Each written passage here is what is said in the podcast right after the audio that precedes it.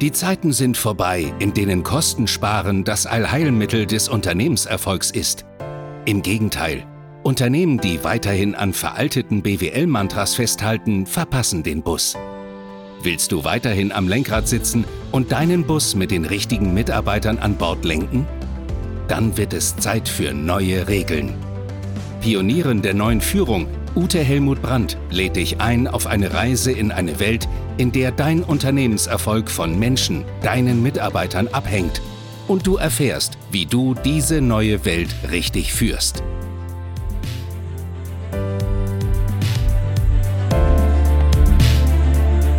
Hallo, schön, dass du wieder da bist. Heute habe ich einen Turbo für dich, wenn du deine Besprechungen mit mehr Flow, Beteiligung von allen und mehr Spaß gestalten willst. Und ich lade dich ein, fühl heute mal etwas mehr hin zu mir. So gut es geht. Ja, es gibt ja Menschen, die nehmen äh, ganz viele unterschiedliche Dinge wahr, ganz viele unterschiedliche Ebenen und dann gibt es welche, die können das nicht so gut. Ich lade dich ein, fühl mal hin, was sage ich auch zwischen den Zeilen, weil das gehört zum Turbo mit dazu. Bevor ich dabei jetzt inhaltlich einsteige, mach es dir erstmal noch ein bisschen gemütlicher. Hol den Kaffee, einen Tee auf die Pfote oder ein Kaltgetränk und entspann dich. Ja, reck dich, streck dich. Lass es dir gut gehen. Und schon geht's los. Als ich meine Ausbildung in Stuttgart beim Karstadt gemacht habe, da gab es eine Situation, wo ich mit meiner Chefin das Lager aufgeräumt habe. Ich war in der Kinder- und Dessous-Abteilung und äh, da hat man es mit vielen Kleinteilen zu tun. Oder wie ich auch immer sage, Folgegeschäft, ja. So, auf jeden Fall haben wir da ganz viele Kleinteile auf Bügeln gehabt und auf Stangen. So, und dann gab es folgende Situation. Sie hatte eine Stange in der Hand und ich war am anderen Ende der Stange. Das sind lange Stangen. Und da waren viele Kleinteile drauf. Und dann sagt sie zu mir, hebet sie moi. Ich schaue sie völlig entsetzt an, äh, weil ich dachte, was? Dann hat sie es nochmal wiederholt. Jo, hebet sie moi. Dann habe ich gesagt, wirklich? Und dann hat sie gesagt, ja. Und dann habe ich die Stange ganz hoch gehalten. Natürlich sind die ganzen Kleinteile runtergerutscht und rechts und links daneben gepurzelt. Da schaut sie mich völlig entsetzt an und sagt, was machen Sie denn da? Dann habe ich gesagt, ich sollte die Stange doch hochheben. Deswegen war ich ja leicht irritiert vorher. Und dann fing sie an zu lachen und sagte, neu, hebet sie moi, heißt nicht hochheben, sondern halten. Das heißt, ich sollte die Stange halten und nicht hochheben. So, na gut, nun lagen die Dinger da am Boden und wir mussten wieder aufheben. Ne? Aber ich hatte was vom schwäbischen Dialekt verstanden. Ne? Ähm, also die, die Welt ist voller Missverständnisse, aber ja nicht nur aufgrund von regionalen Dialekten. Nein, Kommunikation ist ja vielschichtig. Es gibt ja nonverbale Signale und verbale Signale. Also manchmal denke ich, wir können einfach nicht mehr Worte austauschen, sondern wir stellen uns einfach hin und sagen nichts mehr, dann gibt es auch keine Missverständnisse mehr. Ja, aber Paul Watzlawick hat den Spruch geprägt, man kann nicht nicht kommunizieren. Stimmt, weil wir ja permanent nonverbale Signale aussenden. Also dazu gehört, wie ist dein Tonfall, wie ist deine Stimme, wie ist deine Lautstärke, wie ist deine Mimik, wie ist deine Gestik.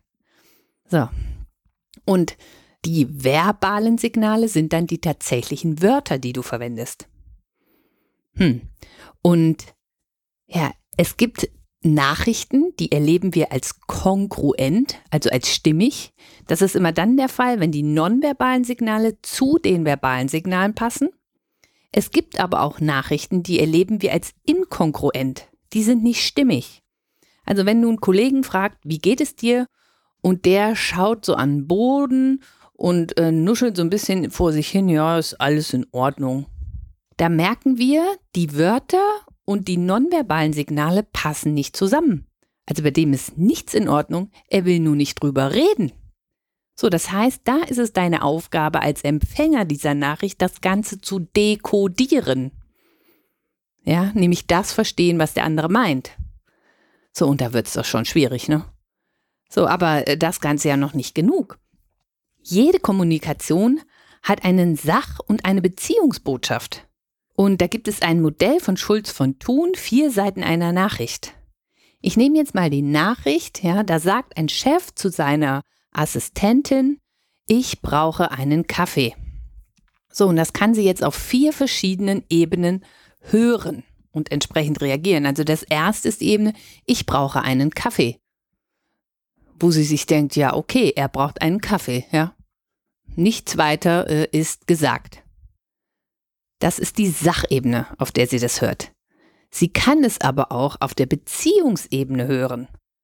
Und da wird es schon spannender, weil je nachdem, was für eine Beziehung die beiden zueinander haben, also wenn die eine gute äh, Beziehung zueinander haben, dann wird sie sagen, okay, Chef, wird gemacht mit viel Milchschaum und Kakaopulver, wie immer.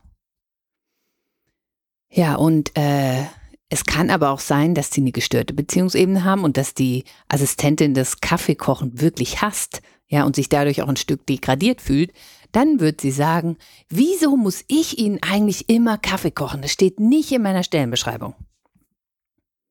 So, je nachdem, wie sie reagiert, weißt du, wie die Beziehungsebene ist. Das Ganze kann aber auch noch auf der Appellebene verstanden werden. Also wenn er sagt, boah, ich brauche jetzt einen Kaffee, dann könnte sie verstehen, ähm, ja, ich soll dir jetzt einen Kaffee machen. Ist ja egal, was ich hier sonst so mache, aber ich soll jetzt einen Kaffee machen. Ja, obwohl er das ja gar nicht gesagt hat. Vielleicht wollte er einfach nur sagen, ich brauche jetzt einen Kaffee und wollte in die Küche gehen und sich einen machen. Aber auf der Appellebene könnte sie das so verstehen. Und dann hat jede Nachricht noch eine sogenannte Selbstoffenbarungsebene. Und das ist eben die Ebene, wenn der Chef sagt, boah, ich brauche jetzt einen Kaffee, dann offenbart er, ich hatte gerade einen anstrengenden Termin und bin jetzt wirklich müde und muss mein System wieder hochfahren und ein Kaffee würde mir dabei gut tun. So, das heißt, jede Nachricht, jede Botschaft hat einen Sach- und einen Beziehungsaspekt. Und Paul Watzlawick hat das ja in einem, seinem Eisbergmodell wunderbar dargestellt. Das habe ich schon mal erklärt, ich mache es nochmal ganz kurz. Also das Eisbergmodell, da stell dir einfach einen Eisberg vor und da gucken ja so 10 bis 20 Prozent oberhalb der Wasseroberfläche raus und 80 bis 90 Prozent sind unterhalb der Wasseroberfläche nicht sichtbar. Ja, für Taucher schon, aber für normale Menschen nicht sichtbar. Und Paul Watzlawick sagt eben, unterhalb der Meeresoberfläche, das ist entscheidend. Also wie ist die Beziehungsebene zueinander? Das ist wichtig.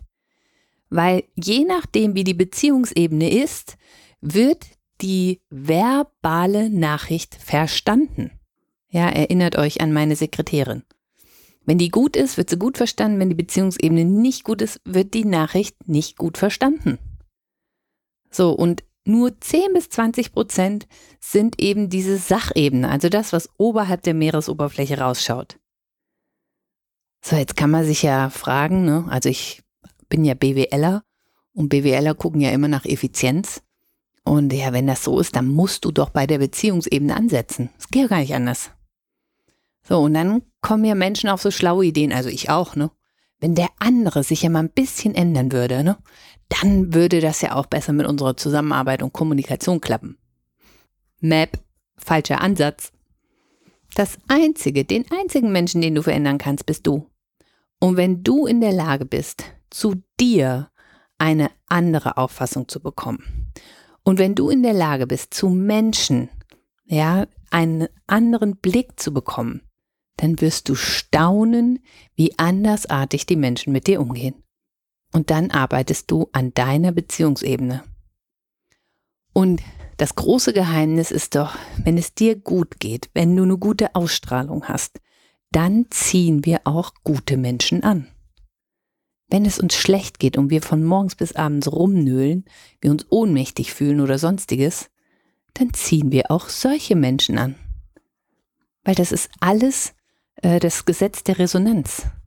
Das heißt, der einzige Punkt, wo du ansetzen kannst, ist bei dir selber. Ja, bau zu dir eine gute Beziehungsebene auf. Vergiss deine Selbstzweifel, deine, ja, was wir alle so haben, wir Menschen, Schuld, Scham, tralala, sondern geh in deine Großartigkeit. So, und wenn du das tust, dann schaust du dir deine Leute an und schaust, wo sind die denn großartig.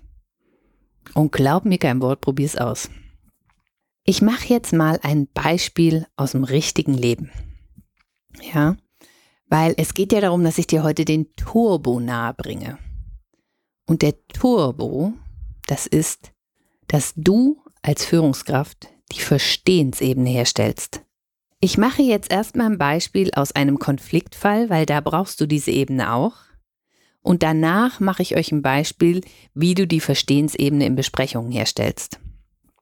Es passiert immer, wenn du das tust, dass eine bessere ja, Arbeitsatmosphäre entsteht. Eine offenere, eine gelöstere, eine mit weniger Druck. Dafür stehe ich hier mit meinem vollen Namen. So, wie geht es aber? Weil wenn du es falsch machst, dann funktioniert es halt nicht. Ne? Ähm, wenn du es aber ja wirklich richtig machst, um richtig heißt eben auch von Herzen, du willst den anderen von Herzen verstehen, ähm, weil es ist keine Technik. Ich kann dir jetzt ein paar Schritte erklären, aber wenn du das als Technik anwendest, dann wird es schon nicht funktionieren sondern du brauchst wirklich so diese innere Haltung und ich will dich und deine Denkweise wirklich verstehen. Und ich parke jetzt mein Interesse an der Seite und lasse mich voll auf dich ein. Ich interpretiere nicht, ich frage vielleicht nach, ich werte dich nicht ab. Und es gibt so einen Indianerspruch, du musst erst in Mokassins von einem anderen gelaufen sein, um seine Welt zu verstehen. Darum geht es beim Verstehen. So, jetzt habe ich ein praktisches Beispiel. Also ein Chef ist in Ruhestand gegangen und seine Sekretärin, mit der er 30 Jahre lang zusammengearbeitet hat, ist noch für ein paar Jahre im Betrieb. Es kam jetzt ein neuer Geschäftsführer, ein junger Geschäftsführer, also deutlich jünger, über 25 Jahre. Und der hat sich eine junge Assistentin mitgebracht, weil in der Firma gerade auch der Umschwung in der Digitalisierung ansteht und er weiß, dass die ältere Dame das nicht mehr hinbekommt.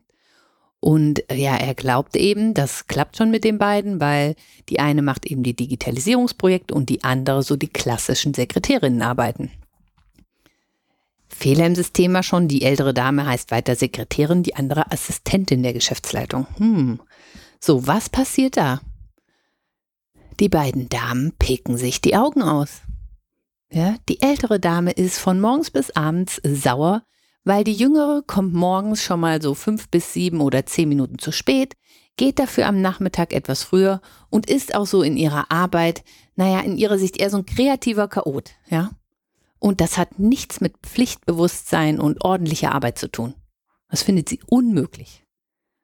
Und die jüngere Dame, die sagt, also, die Frau ist ja weltfremd, ja. Ich habe zwei Kinder, die muss ich morgens erst in den Kindergarten und in die Schule fahren.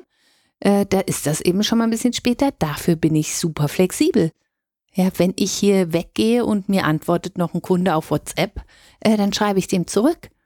Und das ist überhaupt kein Problem. Und ich, ich mag es einfach nicht, wie die arbeitet. Die, die ist immer so stur bei einer Sache und unflexibel wie ein Kopf, wenn du dann mit irgendwas anderem kommst. Furchtbar. So geht das nicht. Das ist altbacken und von gestern. Ja, so. Und je mehr Zeit verstreicht, umso mehr wird sich dieser Konflikt manifestieren, wenn du als Chef nicht eingreifst. So, und wenn du eingreifst, dann würde ich erstmal mit jeder ein Einzelgespräch führen und sie verstehen, verstehen, verstehen. Und danach würde ich ein Dreiergespräch führen. Ich setze jetzt bei dem Dreiergespräch an und möchte dir erklären, welche unterschiedlichen Verstehensmöglichkeiten es gibt. Also du eröffnest das Gespräch und dann kommst du an den Punkt, wo du, ich würde mit der älteren Dame anfangen, weil die hat die älteren Rechte, ja, die hat schon 30 Jahre für dieses Bestehen der Firma gearbeitet. Das ist wichtig. Das muss gewürdigt werden. Äh, die Junge, ja, die hat vielleicht mal äh, drei Monate gerade, ne? So für das Bestehen der Firma beigetragen. Also fängst du mit der älteren an und fragst, wie geht es Ihnen denn mit Ihrer jüngeren Kollegin? Und dann guckt sie, wird vielleicht ein bisschen Tränen in den Augen haben und wird sagen, soll ich das ehrlich sagen? Und dann sagst du als Chef, Chefin ja. Und dann sagst du, ich fühle mich hier überhaupt nicht mehr wichtig. Da ist diese junge Kollegin, die nimmt mir alle Arbeiten weg und sie schafft das ja auch viel besser mit der Digitalisierung und ja, so Dinge wie Pflichtbewusstsein und Zuverlässigkeit und Ordentlichkeit, die zählen ja hier nichts mehr. So, und jetzt gehst du ins Verstehen und gibst wieder, was du verstanden hast. Und das kannst du auf drei Arten machen. Du kannst einmal die kompletten Worte wiederholen. Das ist aber bescheuert, weil das ist dann wie so ein Papageieneffekt. Außerdem kann man sich nicht immer alle Worte merken. Die zweite Möglichkeit ist, dass du den Inhalt mit deinen Worten wiedergibst. Und die dritte Möglichkeit ist, dass du ihr widerspiegelt, wie es ihr emotional geht. Und um diese Ebene zu erfassen, ist es eben wichtig, dass du auch hinfühlst, dass du wirklich zu ihr hinfühlst, in ihren Mokassins läufst, dass du sie nicht abwertest, dass du nicht interpretierst und so weiter, ja, sondern fühle hin, wie geht es ihr. So, und ich mache jetzt mal eine Verstehensebene auf der Sachebene, also den Inhalt mit deinen Worten wiedergeben. Da kannst du sagen, also sie fühlen sich hier überhaupt nicht mehr wohl und sie haben das Gefühl, sie sind zu langsam und kommen mit den neuen Anforderungen nicht zurecht und ihre Kollegin kann das viel besser. Und dann wird die Frau sagen, ja, genau. Und das sind die beiden Worte, auf die es ankommt. Wenn du hörst, ja, genau, dann hast du die Frau verstanden. Wenn sie dich dann noch komisch anguckt, dann hast du noch was vergessen. Ja, und es war ja auch noch eine Aussage mehr mit drin. Es könnte sein, dass sie Wert darauf legt, ähm, dass du eben nochmal betonst, dass sie sich zurückgesetzt fühlt. So, und da mache ich jetzt den Schwenker schon zur emotionalen Ebene. Also du kannst auch das wiedergeben, was du emotional von ihr verstanden hast. Das könnte sein, sie fühlen sich hier überhaupt nicht mehr wichtig, sondern wie aufs Abstellgleis gestellt. Und ihre Werte, die achte ich nicht. Und dann wird sie wieder gucken, vielleicht mit ein paar Tränchen in den Augen und wird sagen, ja genau. Dann ist Verstehen hergestellt. Was passiert, wenn wir einen Menschen verstehen? Der Mensch entspannt sich. Der Mensch hat das Gefühl, hier bin ich Mensch, hier darf ich sein. Hier wird mein mein Befinden und meine Ansicht nicht abgewertet, sondern angenommen. So, und jetzt wendest du dich der jüngeren Dame zu und fragst, um wie geht's Ihnen?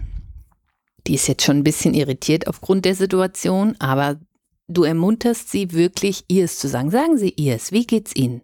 Und dann sagt die Junge, ja, ich, ich weiß gar nicht, was ich jetzt sagen soll, ja.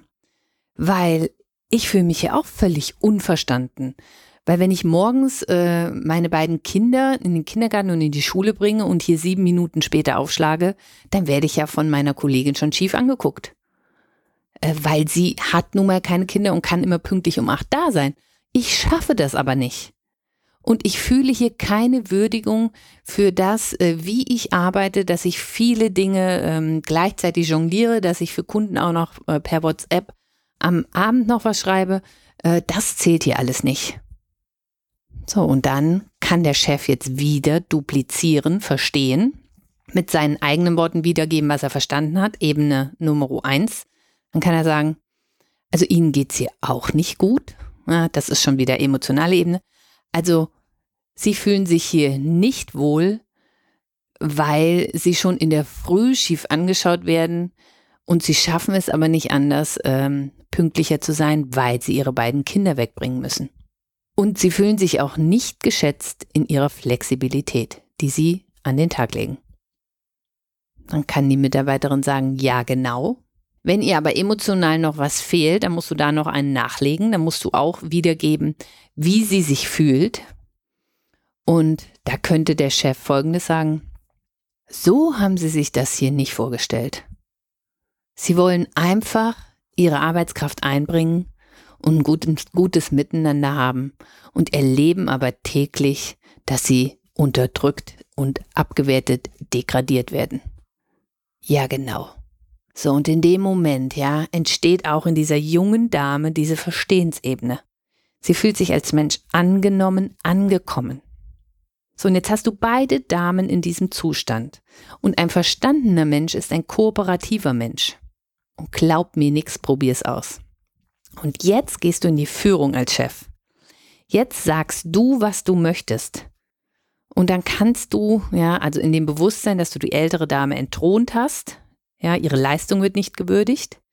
und äh, im Bewusstsein, dass die Jüngere gebremst ist und gar nicht ihr volles Potenzial lebt, weil äh, dann gibt's ja noch mehr Stress. So, wenn du jetzt schlau bist, dann würdigst du erstmal jede einzelne, was du an jeder schätzt, nämlich an der einen die Ordentlichkeit, die Zuverlässigkeit, dass morgens um acht schon jemand da ist, äh, dass die andere äh, ihre Dinge erledigen kann und dass und dass sie auch mit ihrer ganzen Erfahrung und Kompetenz, das Wort braucht die, dass sie so viel hier wegschafft. Und dann wendest du dich der Jüngeren zu und lobst sie und wertschätzt sie und sagst, und sie bringen eben viel digitales Wissen mit, sie sind auch flexibel und meine Damen, das Ideal ist doch die Ergänzung aus ihnen beiden. Ich brauche sie beide. Und dann wäre es gut, wenn du ein Projekt hast, was sie beide zusammen machen müssen. Und wo du sagst, ich möchte, dass sie sich zusammenraufen und auf ihre Stärken gucken, wer kann wen hier wie ergänzen.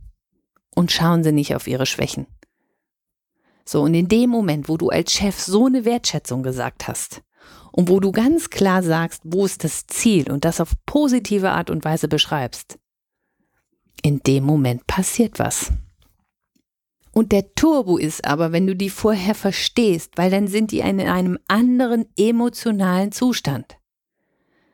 Ja, wenn du das Verstehen weglässt und gleich lenkst, wie du es haben willst, dann holst du die Mitarbeiter aus ihrer Emotion nicht ab dann sitzen die da drauf und denken weiter so. Wenn du die verstehst, holst du die ab und das verschwindet ein Stück. Und umso mehr wächst die Wahrscheinlichkeit, umso größer wird die, dass die wirklich besser zusammenarbeiten. Ich arbeite dann ja auch noch mit diesem Insights-Modell, ja, äh, falls das auch noch unterschiedliche Menschentypen sind. Äh, wenn du da Interesse hast, melde dich bei mir. Also die Insights-Tests, die beziehe ich von der Firma Insights, da bin ich Lizenznehmerin und auch da kann man einen Podcast von mir kaufen, ähm, wo ich die unterschiedlichen Typen erkläre, weil das hilft auch. So, Klammer aber wieder zu, zurück zu den Damen. Verstehst du, worauf es ankommt? Erst die Verstehensebene herstellen bei beiden Beteiligten und danach klar in die Führung gehen und das Ziel benennen und ihnen am besten eine Aufgabe geben, wo sie es umsetzen. So, das sind die Schritte, wenn es um einen Konfliktfall geht. Jetzt springe ich aber wieder rein in Besprechungen. Also es entsteht immer dann ein Flow in der Arbeitsatmosphäre, wenn der Mitarbeiter sich als Mensch gesehen und geschätzt fühlt. Ohne Maske, wenn er angenommen und angekommen ist und wenn er merkt, Fehler sind erlaubt. So, und wenn du jetzt in einer Besprechung, ja, dir ein Thema vorgenommen hast, was du verändern willst, zum Beispiel, Du bist aus der Finanzdienstleistungsbranche und du möchtest, dass alle Außendienstler und Innendienstler wirklich ganzheitliche Beratung konsequent umsetzen, weil du überzeugt bist, dass diese Provisionsjagerei am Ende angekommen ist. So, und du hast aber noch zwei Außendienste, die so arbeiten und das willst du auch nicht mehr. Und die drehen auch ihren Innendienst so. Das möchtest du nicht mehr. Du möchtest, dass deine Agentur bei allen Kunden unter ganzheitlicher Beratung abgespeichert ist. Ja, wo du wirklich die Bedürfnisse des Kunden erfasst und wo du dem Kunden erklärst, welche Risiken er hat und wo du auf der Grundlage dann ein ganzheitliches Angebot machst. Oder du möchtest, dass in deinem Team mehr Eigenständigkeit lebt. Oder du möchtest, dass ihr eure wahren Werte definiert. Und daraus leitet ihr eine Vision ab. Ja, zum Beispiel, ähm, nehmen wir mal eine Firma, die Autos versichert. Ja, wenn die Herstellergarantie abgelaufen ist, dann kannst du ja nochmal verlängern. So. Damit verdienen die ihr Geld. Das ist hochgradig gefährlich in diesen Zeiten. Weil es geht nicht mehr nur um Autos. Es geht um Mobilität. Ja, und wenn, wenn die ihre Werte definieren und da kommen Werte raus, ähm, wo es wirklich um den Kunden geht, nicht nur um Gewinn, sondern um den Kunden, dann können wir aus diesen Werten eine Vision ableiten.